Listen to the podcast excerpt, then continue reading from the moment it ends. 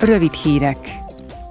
Múlt héten a tanács soros elnöki tisztségét június végéig betöltő Svédország miniszterei egy sor találkozón vettek részt a parlamentben, hogy a szakbizottságok tagjainak felvázolják, mely területekre kíván összpontosítani az elnökség.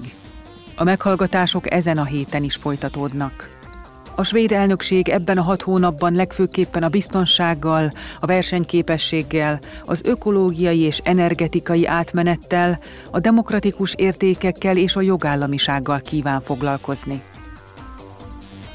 A COVID-19 világjárványjal foglalkozó parlamenti különbizottság ma és holnap több meghallgatást is tart.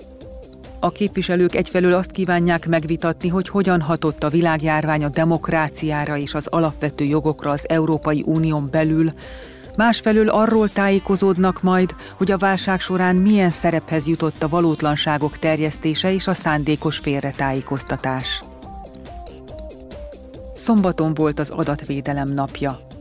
Minden évben január 28-án a személyes adatok védelmének fontosságára irányul a figyelem, ugyanis ezen a napon született meg az Európa Tanács 108-as számú adatvédelmi egyezménye, amely az első jogilag kötelező erejű nemzetközi törvény a területen. Az Európai Parlament fontos ügynek tekinti az adatvédelmet, és évek óta dolgozik a szabályozásán. A cél az, hogy digitális korunk kívánalmainak megfelelően a polgároknak teljes kontrolljuk legyen személyes adataik felett, és az Európai Unió egészében egységesen magas szintű legyen az adatvédelem.